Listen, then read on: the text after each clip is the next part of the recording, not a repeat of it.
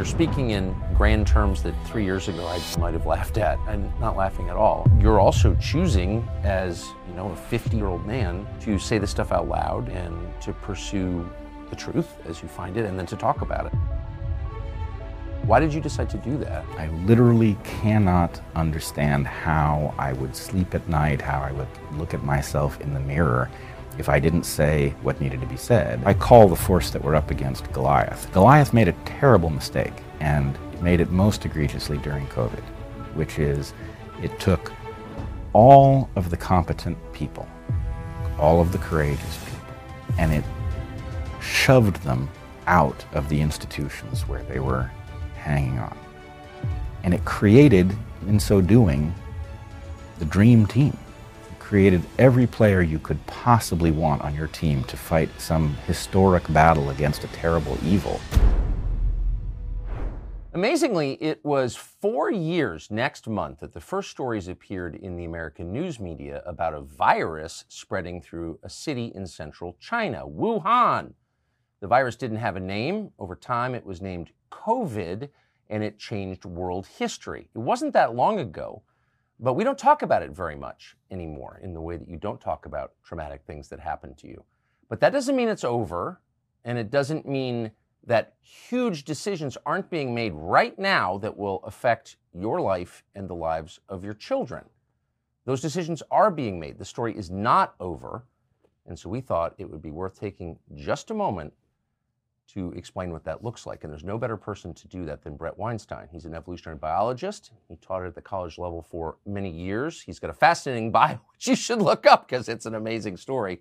He's now the host with his wife of the Dark Horse podcast and the author of a best selling and very excellent book uh, that came out not long ago. He joins us now. Brett, great to see you.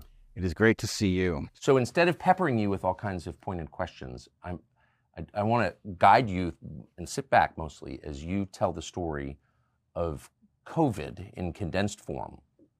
What are the outlines of what we know now, and where are we going? What's the next chapter in the story? Well, first, let me just respond to something you said up front.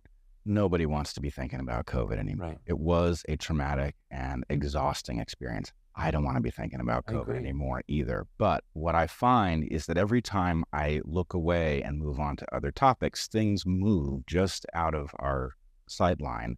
And these things couldn't possibly be more important. So I'm going to try to explain where we are and how we got here and what the implications are in the present that people are largely not noticing. Perfect. All right. So I thought maybe it would be worth starting with just some parts of the education that we all got uh, during COVID. I know that I learned a tremendous amount about not only uh, viruses and pandemics and public health, but also about pharma, which is something, frankly, I thought I knew a lot about. I had uh, run into it earlier in my academic career. So I thought I was something of an expert, but I got uh, schooled over the course of COVID what I've come to understand is something I call the game of pharma. If you think about what pharma is, we, we tend to imagine that it is an industry that is uh, hell bent on finding drugs that will make us healthier. Yes. That's not what it is. In fact, pharma is healthy when people are sick. And many people have noticed this, that uh, of course it depends on ill health, so it has a perverse incentive. But what I think most of us did not realize is how elaborate its bag of tricks is and what the nature of that bag of tricks is. And to uh, to describe it, I would say um, pharma is a an intellectual property racket, or at least that's what it has become. That essentially pharma owns various things. It owns molecules, compounds. It owns technologies, and what it's looking for is um, a disease to which these things plausibly apply. And its profits go up to the extent that the disease is widespread, to the extent that the disease is serious, to the extent that competing drugs are unsafe or ineffective, to the extent that the government will mandate a drug, to the extent that the medical establishment will declare it the standard of care. All of these things. You've just described pandemic response. Well, that I did, and that's where I learned all of these tricks.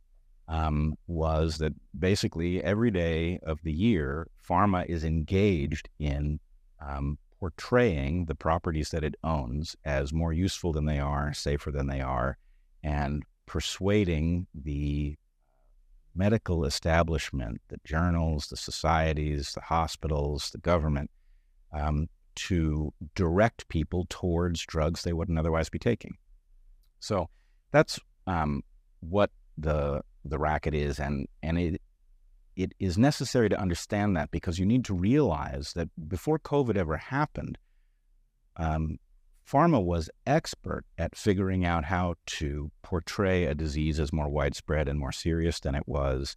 It was excellent at uh, portraying a compound as more efficacious than it is, safer than it is. And so when COVID happened, all of this occurred at a different scale COVID was bigger than anything that had ever happened before, but none of it was new to pharma, and all of it was new to us in the public trying to understand what we were supposed to do yes. about this uh, ostensibly very serious disease.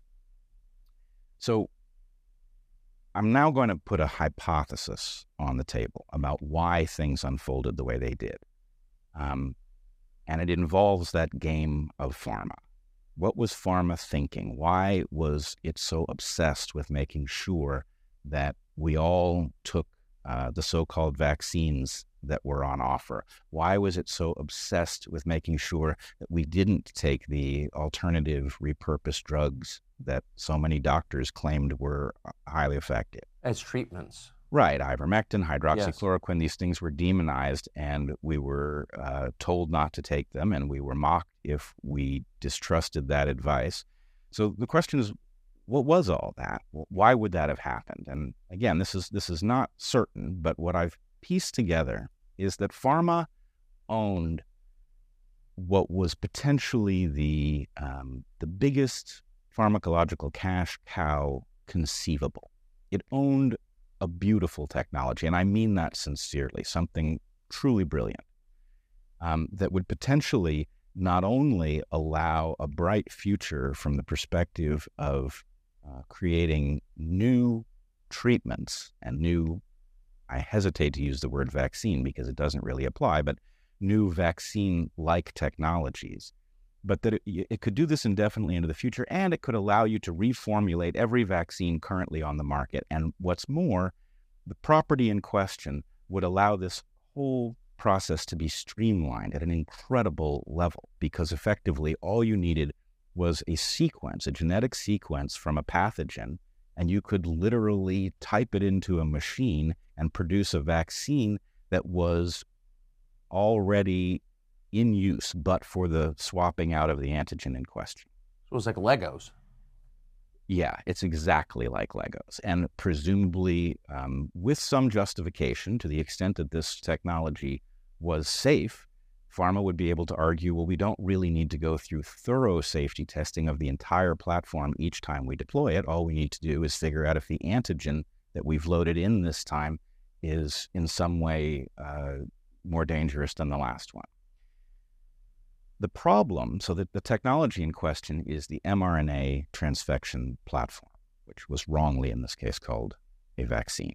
And it is ingenious. It solves a really important problem um, from gene therapy, which is oftentimes you want to get the body to do something. Let's say that you are missing a functional copy of a gene that produces some product like insulin that you need. Well, you could take insulin, or it would be great if we could convince your body to produce the product itself like a healthy person does. Very hard to do that, though, because the body is composed in adult humans 30 trillion cells or so. So, how do you get cells to take up the message and produce enough of the product to matter? Well, the mRNA technology allows you to um, induce cells to take up an mRNA message, which they will then automatically transcribe. And um, it does this by encapsulating these messages in lipid nanoparticle. Lipid just means fat. And you may remember from basic chemistry, like attracts like, like dissolves like. And so these fats get taken up by cells um, uh, very regularly for simple chemical reasons. And then the message gets transcribed, and voila, you've gotten cells to produce something that they didn't know how to produce in the first place. Useful for uh, vaccine like technology, useful for curing deficiencies. The problem, however, is that this amazing technology, which it's very hard to estimate how much money pharma might have made from it. I think hundreds of billions of dollars is absolutely certain. Trillions of dollars is not off the table, given that this would allow patentable drugs to be produced indefinitely into the future. Um, but the technology itself has a terrible safety flaw that, in my opinion, never would have gotten through even the most cursory safety tests. Um, and that flaw is that there's no targeting of the lipid nanoparticles. The lipid right. nanoparticles will be taken up by any cell they encounter. And while that's not perfectly random, it will be haphazard around the body.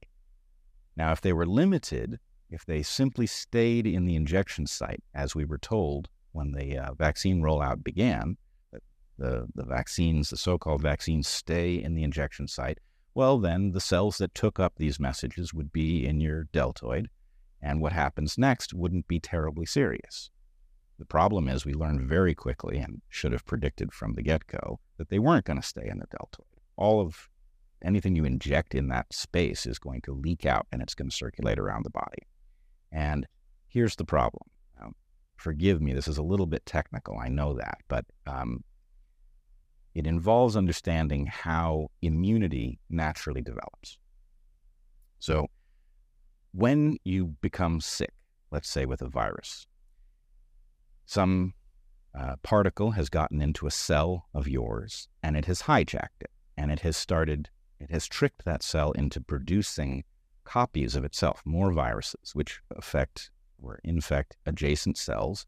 And if the virus is an effective one, they will also figure out how to jump out of you, like when you cough, and get inhaled by the next person and infect their cells. The body's response to seeing a cell of yours, which it recognizes as yours, that is producing an antigen, that is to say, a protein that it doesn't recognize, is to assume that that cell is virally infected yes. and to destroy it. That is the only correct thing for the body to do when it encounters a cell of yours making foreign protein. Now, this transfection technology, the mRNA vaccine technology, as they called it, does exactly this. It tricks your cells into producing foreign antigens, which the immune system cannot help but recognize as an indicator of infection, and it destroys those cells. If those cells are in the muscle in your arm, not a huge deal. It's not good for you. get a sore arm. You get a sore arm. Presumably, we might be able to measure a decrease in your strength, but it's not going to shorten your life. However, if these transfection agents circulate around the body, as we know they do, and get taken up haphazardly, then whatever tissue starts producing these foreign proteins is going to be attacked by your immune system. So you definitely wouldn't want any of this getting near a person's heart or brain. Um, definitely not. And um, very bad if it happens in your brain. It's particularly critical if it happens in your heart because your heart, for reasons we can go into if you want, has an incredibly low capacity for repair. In fact, your heart doesn't really repair. What it does, you get a wound, if you lose cells from your heart, uh, your heart then scars over, and that will affect your heart rhythm, your capacity to transport oxygen and CO2 around the body. It will um, potentially shorten your life, and it will also create a vulnerability that you won't know that you have until you're like playing soccer or something. exactly. So if you imagine somebody has received one of these transfection shots and um, especially in the um, unfortunate case where it has been injected intravenously, which isn't supposed to happen. But the instructions on this shot were not to aspirate the needle. A proper injection should involve pulling back on the plunger in the syringe in order to see if there's blood. If there's blood, that indicates that you've landed in uh, a circulatory vessel and that you should back the needle off or plunge it farther so that you're not injecting it directly into a vein. But in the case of these shots, amazing as this sounds, the advice was don't do that because it requires the needle to be in the person's arm longer, might create extra pain, and they didn't want to create vaccine hesitancy, was their excuse. So, anyway, you might get a big bolus of uh, this material, and it might flow right through your heart and get taken up by a bunch of cells. And just for perspective, do we have any guess as to how many of these shots were given out globally? Uh, it's definitely in the billions. Um, billions. Yeah, it's in the with billions. the mRNA technology. Yes, which is an amazing fact. I mean, the in addition to the technology itself being remarkable, the rate at which this was scaled up is positively incredible. Now, it had terrible downsides. I don't know if we'll have time to get to the downsides of the way they scaled up their production on these things. Um, but if we can separate the marvel of what they did, yes, there's an awful lot of stuff here that's beyond wizardry. It's it's just incredible what they what they accomplished. Could so I, am sorry to I don't want to take you off track, but you were describing what would happen if it went to various organs, it would damage them. What could it cause cancers too? We can get back to that we clearly are seeing an uptick in cancers and an uptick in cancers that are unusual, especially in their speed. Um, so uh, maybe we maybe if we have time, we can come back to the reasons that that might be occurring. There's a lot of discussion amongst the medical dissidents about why that pattern exists and what it implies. But yes, um, clearly cancers are one of the failure modes of the body, and this highly novel technology clearly had that as a risk, even if we didn't know what mechanism it would happen by. Um, but yes, if you, let's say you're a soccer player and you've been injected with uh, this stuff and a bolus of it has hit your heart and caused a bunch of your cells to be destroyed by your own immune system, by uh, cytotoxic T cells and natural killer cells. Well, now you've got a wound. If you manage to survive to have it scar over, then that wound will be less of a vulnerability than it would otherwise be. But if in the period after you've been damaged, before your heart has fully scarred, you were to push yourself to some new athletic limit, let's say you're in the middle of a particularly intense game, right? That would be exactly the time when a weakness in a, a vessel wall might cause a, a, critical failure, and you you know you could die on the field. So this is a very plausible mechanism to explain the pattern of uh, sudden deaths that we have seen, oftentimes in people who are unusually healthy and athletic. Yes.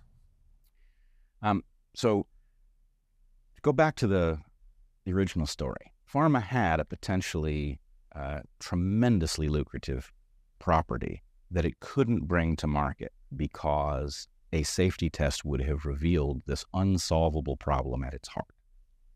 And so, what I'm wondering, my hypothesis, is that it recognized that the thing that would bypass that obstacle was an emergency that caused the public to demand uh, a remedy to allow them to go back to work and to living their lives that would cause the government to streamline the safety testing process so that it wouldn't spot these things. And indeed, one of the things that we see, in addition to uh, a lot more harm in those safety tests than we were initially allowed to understand.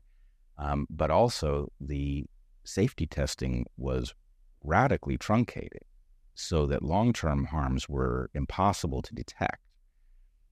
So, the hypothesis in question is pharma used an emergency to bypass an obstacle to bring an incredibly lucrative technology um, to normalize it in the public and the regulatory apparatus to sneak it by the things that would ordinarily prevent a dangerous technology like this one from being widely deployed. So I think that sounds entirely plausible. Um, in fact, likely, in fact, very likely. But the downside for pharma, and of course for the rest of us, is that if you roll out a harmful product evading the conventional safety screens, you're going to hurt a lot of people. And then what? So, just first part of the question, what do you think we're going to see in terms of a, a death toll and injury toll from this vaccine, so called?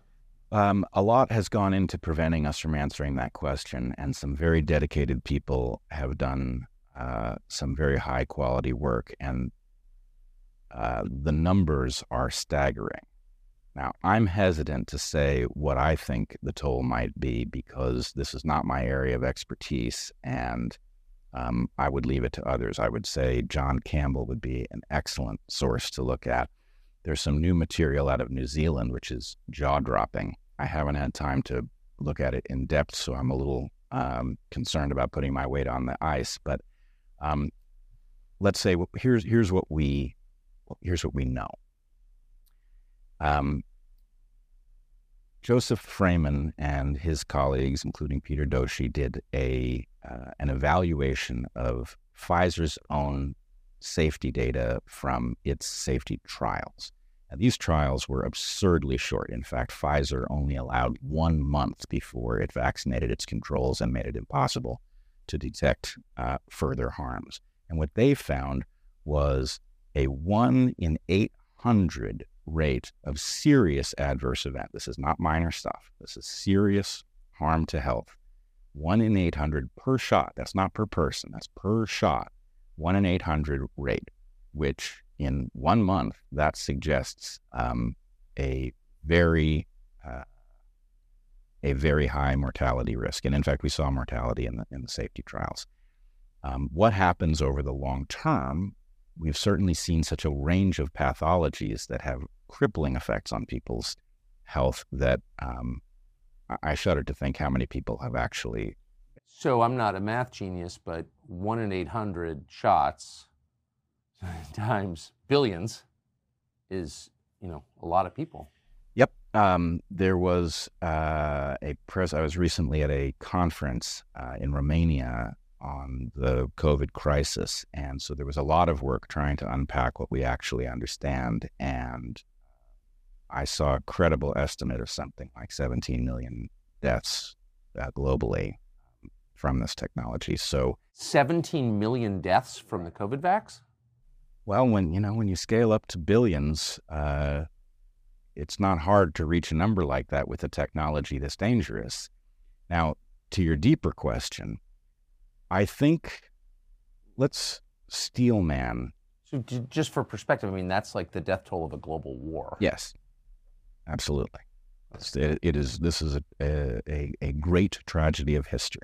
So that proportion, um, and amazingly, there is no way in which it's over. I mean, we are still apparently recommending these things for healthy children. Never stood any chance of getting any benefit from them. Every chance of suffering harms that are uh, not only serious but tragic on the basis that children have long lives ahead of them. If you ruin a, a child's immune system uh, in youth, they have to spend the rest of their presumably shortened life in that state. So never made any sense that we were giving this to kids in the first place. The fact that we're still doing it when the emergency, to the extent there even was one, is clearly over.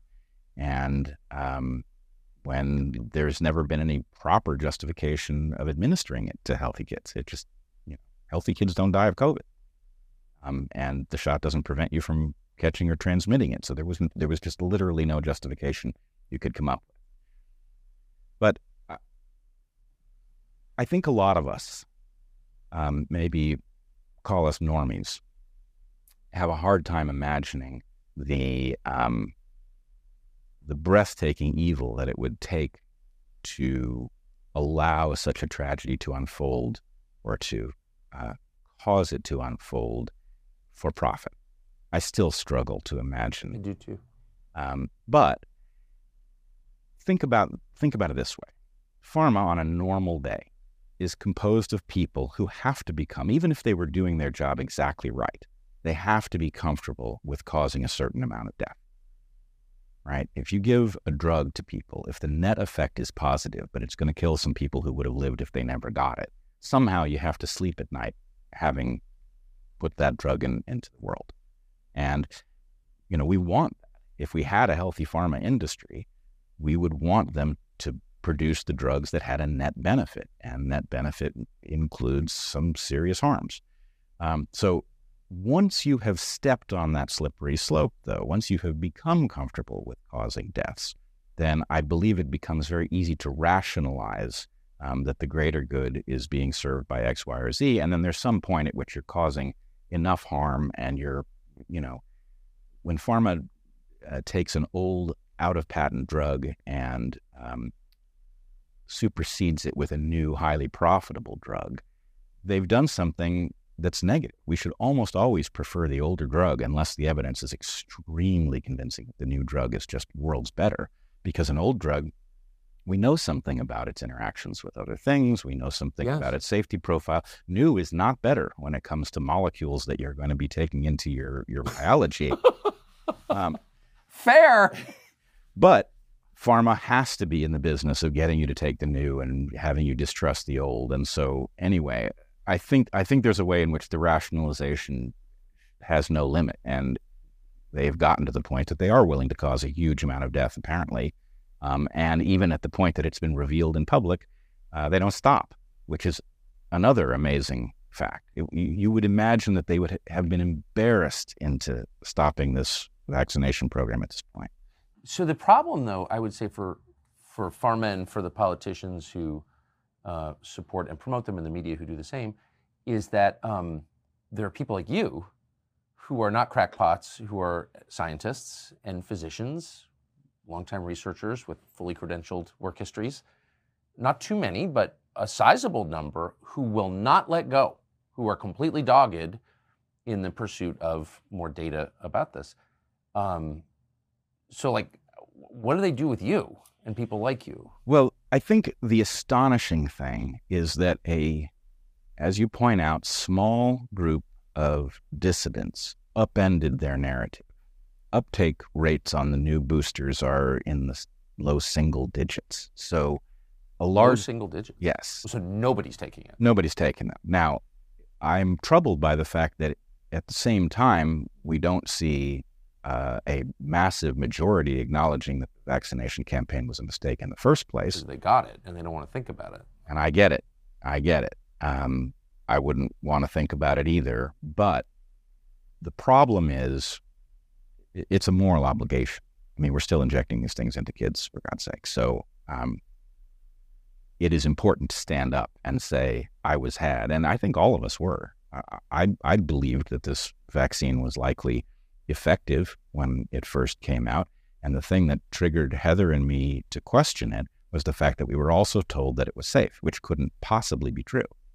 Might have been harmless, but they couldn't say safe because nobody on earth knew what the long term impacts would be. And when you say safe, you're not, uh, if I say,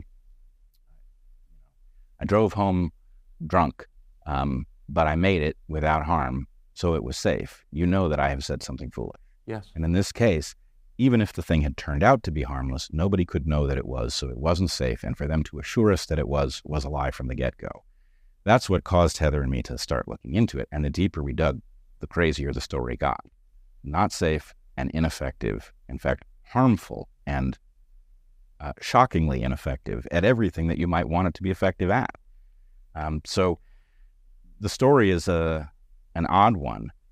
The fact that that small number of dissidents was able to upend the narrative, was able to bring people's awareness to the massive levels of harm and the ineffectiveness of the shots, is in some ways um, the most surprising element of this story. And I think it truly surprised um, pharma and its partners in social media, in government, in non governmental organizations.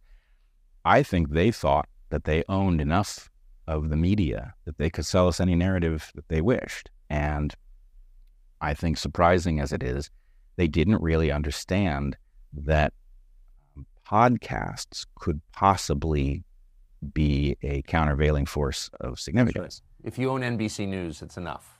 You would think, all right? You know, it's a, it's a, it's failing to update from the buy ink by the barrel It's uh, totally right. aphorism.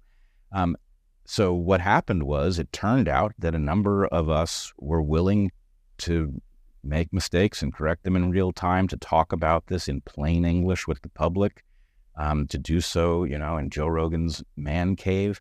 And the fact is, people listened because, of course, this was on everybody's mind and what they were supposed to do to protect, you know, they'd been terrified and they, what to do to protect your family's health was a question that everybody wanted to know the answer to. So our ability to reach millions of people surprised those who thought they were just going to shove this narrative down our throats. And this gets me to the, the WHO, the World Health Organization, and its pandemic preparedness uh, plan modifications. What I believe is going on is the World Health Organization is now revising the structures that allowed the dissidents to upend the narrative, and they are looking for a rematch, I think. Um, what they want are the measures that would have allowed them to silence the podcasters, to mandate uh, various things internationally in a way that would um, you know, prevent the emergence of a control group that would allow us to see harms clearly. Um, so that's the reason that I think people, as much as they want to move on from thinking about COVID, maybe stop thinking about COVID, but do start thinking about what has taken place with respect to medicine, with respect to public health, with respect to pharma, and ask yourself the question given what you now know, would you want to relive a pandemic like the COVID pandemic without the tools that allowed you to ultimately, in the end, see clearly that it didn't make sense to take another one of these shots or to have your kids take them, right? We want those tools. In fact, we need them. And um, something is quietly moving just out of sight in order that we will not have access to them the next uh, time we face a serious emergency. So you're saying that an international health organization could just end the First Amendment in the United States? Yes, and in fact, um, as much as this sounds, I know that it sounds preposterous, but it does the, not sound preposterous. the ability to do it is currently under discussion at the international level. And it's almost impossible to exaggerate how troubling what is being discussed is.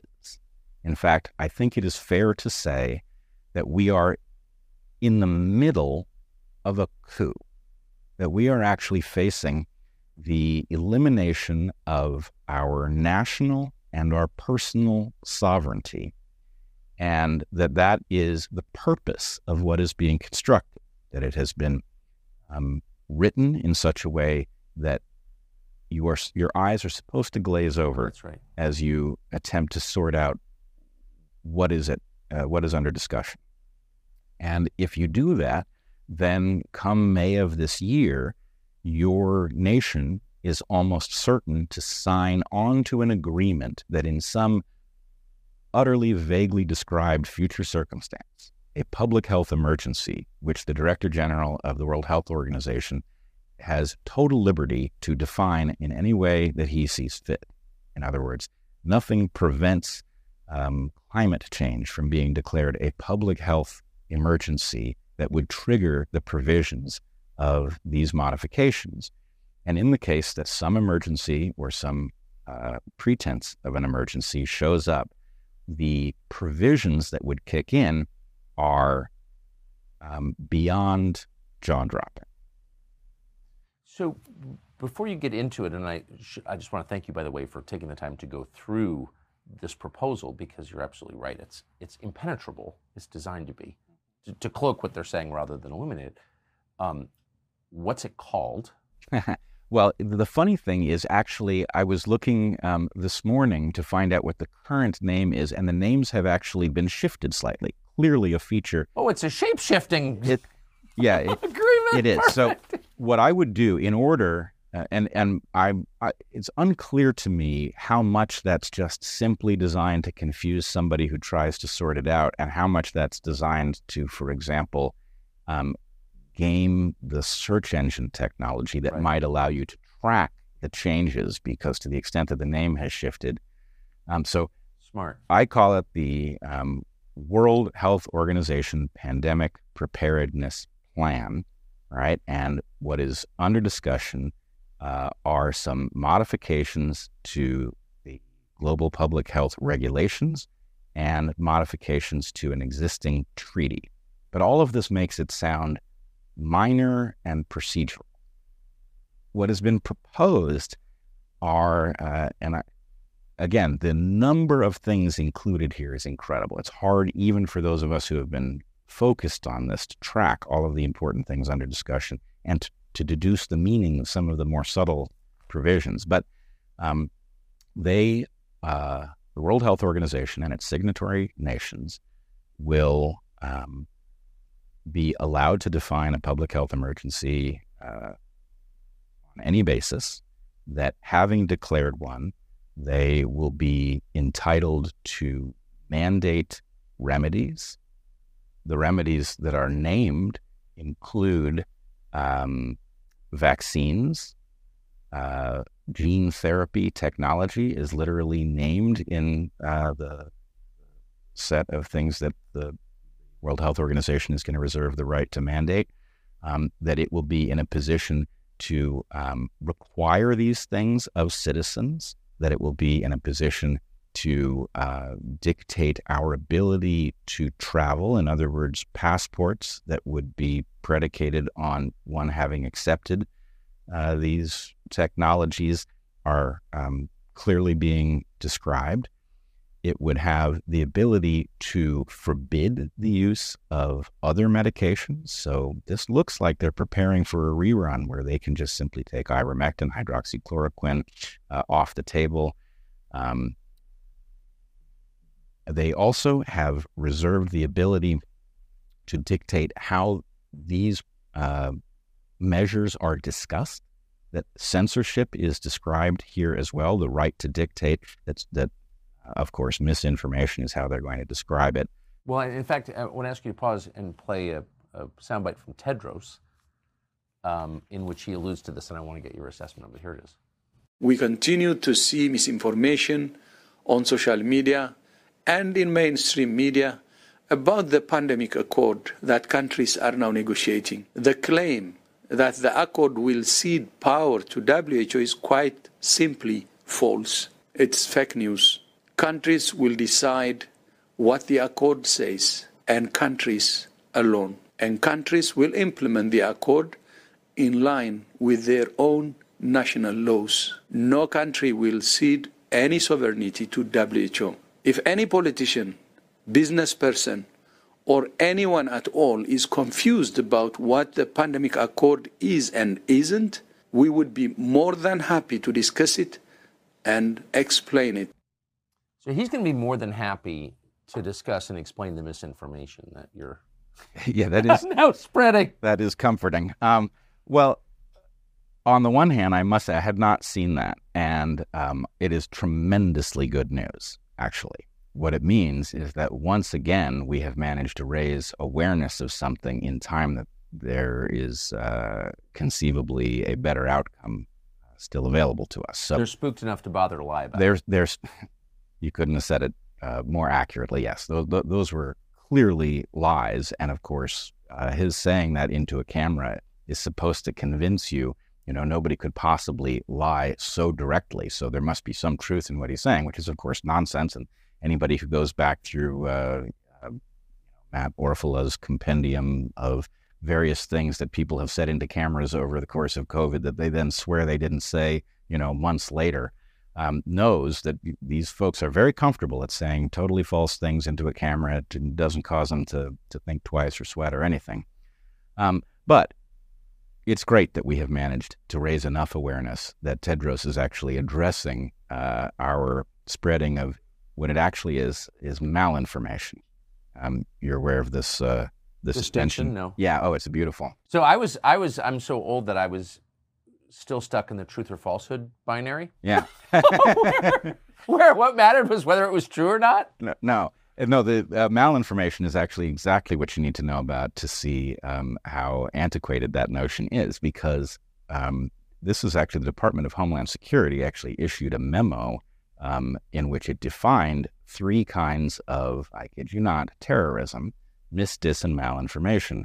Misinformation are errors, uh, disinformation are intentional errors, lies, and malinformation are things that are based in truth but cause you to distrust authority. So malinformation is what you commit when you catch them lying. Yes, um, exactly. Um, yeah, it is. It is discussing the lies of your your government uh, is malinformation, and therefore a kind of terrorism. Which I should point out, as funny as that is, and as obviously Orwellian as that is, it's also terrifying because if you have tracked the history of the spreading tyranny from the beginning of the War on Terror, you know that terrorism is not a normal English word the way it once was. Terrorism is now a legal designation that causes all of your rights to evaporate. So, at the point that the Department of Homeland Security says that you are guilty of a kind of terrorism for saying true things that cause you to distrust your government, they are also telling you something about what rights they have to silence you. They are not normal rights. So, um, these things are all uh, terrifying. And I do think, as much as my jaw's open, the, the COVID pandemic caused us to become aware of a lot of structures that had been built around us. Something that um, former NSA officer William Binney once described as the turnkey totalitarian state. The totalitarian state is erected around you, but it's not activated. And then once it's built, the key gets turned. And so we are now seeing, I believe, something that even outstrips William Binney's description because it's the turnkey totalitarian planet right? The World Health Organization is above the level of nations, and it is going to be in a position, if uh, these provisions pass, to dictate to nations how they are to treat their own citizens, to override their constitutions, despite what Tedros has just told you. Um, so that is um, frightening. It's not inherently about health. What I think has happened is the fact of a possible pandemic causes a loophole in the mind. It's not a loophole in our governance documents. Our Constitution doesn't describe you know, exemptions from your rights during time of a pandemic emergency. Your rights simply are what they are, and they're not supposed to go anywhere um, just because there's a disease spreading. Um, but nonetheless, um, people's willingness to accept the erosion of their rights because of a public health emergency um, has allowed this tyranny to to use it as a Trojan horse. Yes, and I think that's also um, it's something people need to become aware of that uh, there are a number of features of our environment that are um, basically they are blind spots that we can't see past vaccine was one. And I know I was an, an enthusiast about vaccines. I still believe deeply in the elegance of vaccines as they should exist. But I'm now very alarmed at how they are produced. And I'm even more alarmed at what has been called a vaccine that doesn't meet the definition, right? That because many of us believe that vaccines uh, were an extremely elegant low harm, high uh, efficacy method of preventing disease, when they called this mRNA tech technology a vaccine, many of us um, gave it more credibility than we should have. If they had called it uh, a, a, gene transfection technology, we would have thought, wait, what? You know, that that's that sounds highly novel and it sounds dangerous. And how much do we know about the long term implications? But because they called it a vaccine, people were much readily, much more willing to to accept it. Public health functions the same way.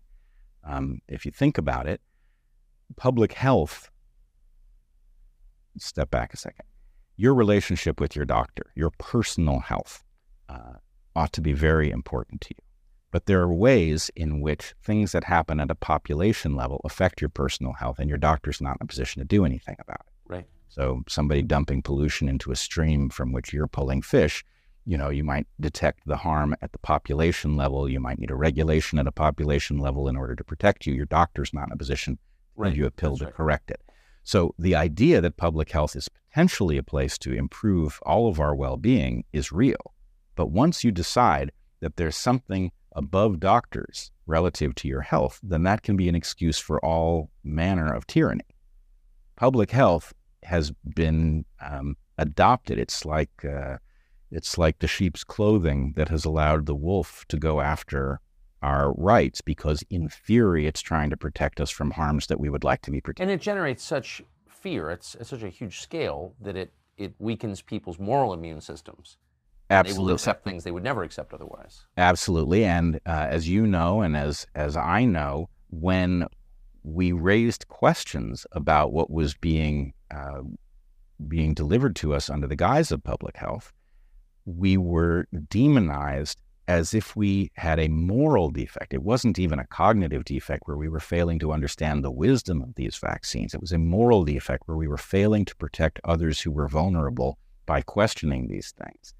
Um, so, uh, the idea that health is at stake in some vague, larger sense that requires us to to override the natural relationship between doctors and patients is itself a coup against medicine by something else. And we need to become aware of that. So, just to, just to check, kind of like the souls of the people who are running all of this, the public health establishment, international public health establishment. Now that you know some researchers believe up to 17 million people could have been killed by these mRNA shots, has any international public health official said, "Well, hold on a second, we need to get to the bottom of that"? Has that provoked any response? from the people in charge of our public health? Well, I'm trying to think globally whether they're good examples. There are certainly some folks who have stood up in the European Parliament. Um, but I mean, in World Health Organization, CDC. No, I don't think so. I don't think we ha- we have not seen an acknowledgement of the harm and error. Um, they don't have internet access. They don't know. Like, what is that?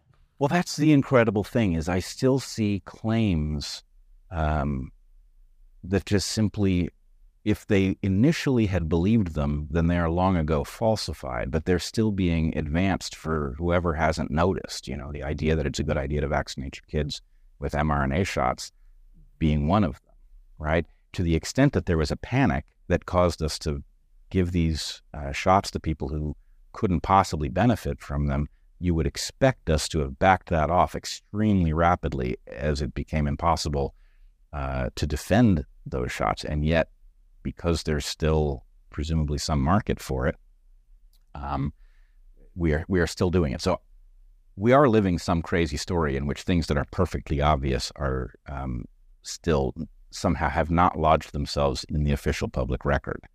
And you know, I think that has a lot to do with, frankly, the death of journalism. Yes, a lot of us are doing jobs that we didn't train for. Heather and I are doing some journalistic job that we certainly didn't train for. We trained to think about biology, and you know we do that in front of a camera, and so that functions as a kind of stand-in for journalism. But you know, the handful of journalists who still exist, um, I think, without exception, are not scientifically trained. Right? You know, Matt Taibbi, Glenn Greenwald, you. We don't have very many people doing investigative journalism, and the ones who uh, who are doing it, they don't have the skill set that would make this a natural topic to investigate. So we have to boot up some kind of new institution that will allow us to do this job well. And presumably that will involve taking the few investigative journalists uh, who remember how to do that job and the few scientists and doctors who are willing to still do their job and, you know, put us together right? Podcast isn't the right place to do it. If that's all we got, that's all we got. But um, there's got to be a better a better method. So if this is ratified or signed onto by the United States in May, six months from now, um, it sounds like that's it. We don't know. Um, I will say I have very little hope that the U.S. will derail this. I have the sense that whatever has captured our government um, is driving this as well. And so, in, in effect, uh, the U.S. wants this change. It will, in fact, you know, in the same way that the Five Eyes nations agree to mutually violate the rights of each other's citizens because that was not prevented in any of our constitutions. I think the U.S. wants something to force it to violate our constitutional protections. And the World Health Organization is going to be that entity. That said, uh, I have recently been to the Czech Republic and I've been to Romania and I've heard from other parts of the former Eastern Bloc that there is resistance, that people who have faced tyranny in living memory um, are much less ready to accept these changes and that they are actually beginning to, to mount a response. I worry that it will be too thin and easily defeated, especially if they do not understand that actually the world is depending on them, that the traditionally, the countries we traditionally think of as part of the West are compromised, and that uh, these countries which have more recently joined or rejoined the West are the best hope we've got, that they are in a position to derail um, this set of provisions and that we are depending on them to do it. So I, I, just want to end for a few moments on your on the overview here. So you have all these remarkable things converging in a single 12 month period. You have war, pestilence, political unrest, apparently unsolvable political unrest. What do you think we're looking at in the West? Like, what is this moment and how does it end? Well, um, so I have long been interested in questions of good governance and the West. And um, I'm sad to report that I think the West has actually collapsed. And what we are left with is now um, a nebulous echo. The values of the West still function, but they function um, in a vague way. And we have seen that they can evaporate quickly under the right circumstances. Um, I suspect, and I really don't know, I don't think anybody knows, um, but I suspect that some powerful set of forces has decided that um, consent of the governed is too dangerous to tolerate, and that it has begun to unhook it. And we do not know how this works. We can see some of the partners who are involved in this, but I don't think we know ultimately who's driving it or where they're going. I think many of the notions that we picked up about uh, nations and who our friends are and who our enemies are are uh, they are now more misleading than they are informative. In other words, uh, I don't think the U.S. has an enemy called China. I think there are elements within the U.S. that are partnered within uh, with elements within the Chinese Communist Party for practical reasons, and so our you know the the notion that these uh, two parties are competing with each other just distracts us from what's actually taking place. But let's just put it this way we have a large global population. Most people have um, no useful role through no fault of their own.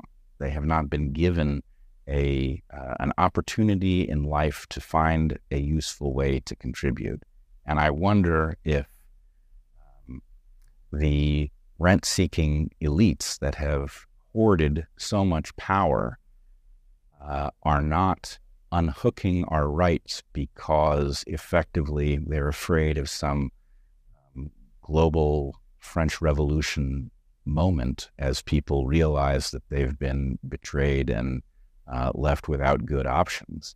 Is that what we're seeing? Certainly feels like we're facing um, an end game where important uh, properties that would once have been preserved by all parties because they might need them one day are now being dispensed with, and we're being, um, you know, we're watching our governmental structures and every one of our institutions captured, hollowed out, turned into a, a paradoxical inversion of what it was designed to do.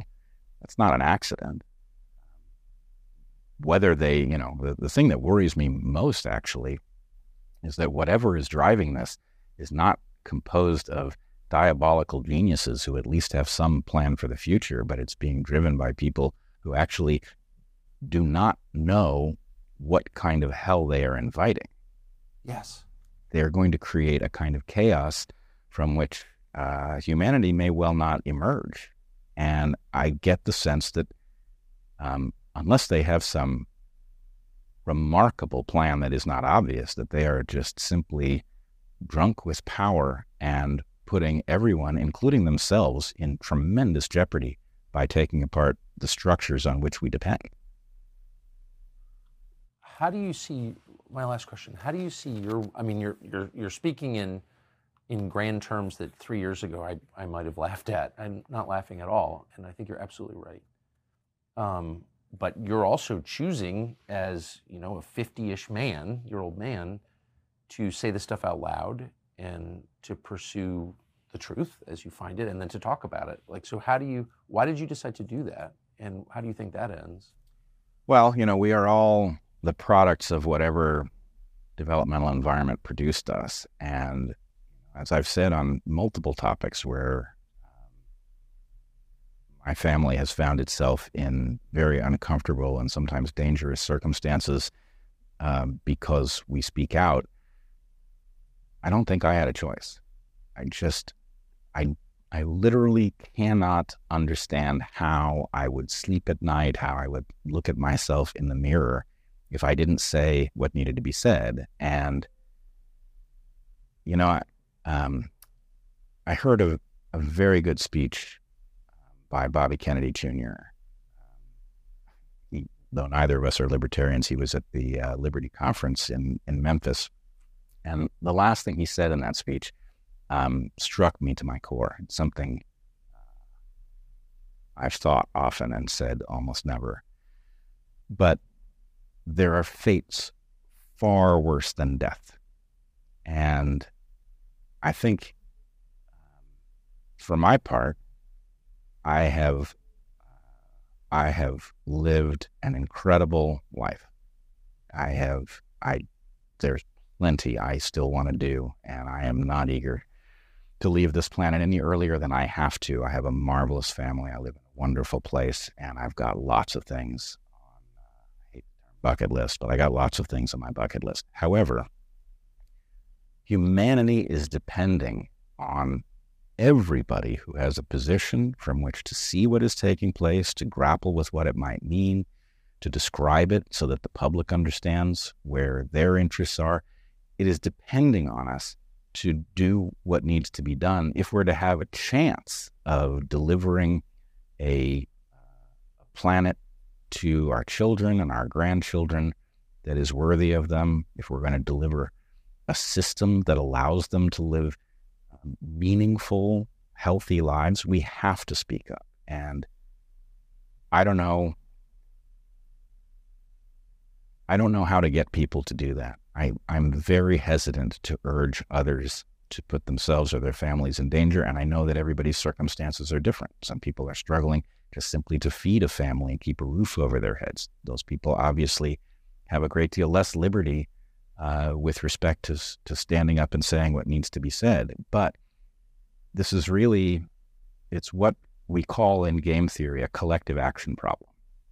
If everybody responds to their personal well being, if everybody says that's too dangerous to stand up, um, you know, I'm not suicidal, I'm, I, I can't do it, then not enough people stand up to change the course of history. Whereas if people somehow put aside the obvious danger to their ability to earn and maybe to their lives of saying what needs to be said, then we greatly outnumber those we are pitted against.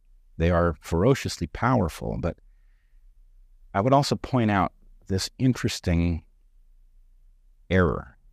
So I call the force that we're up against Goliath, just so I, I remember what the battle is. Goliath made a terrible mistake, and it made it most egregiously during COVID, which is it took all of the competent people, took all of the courageous people, and it shoved them out of the institutions where they were hanging on.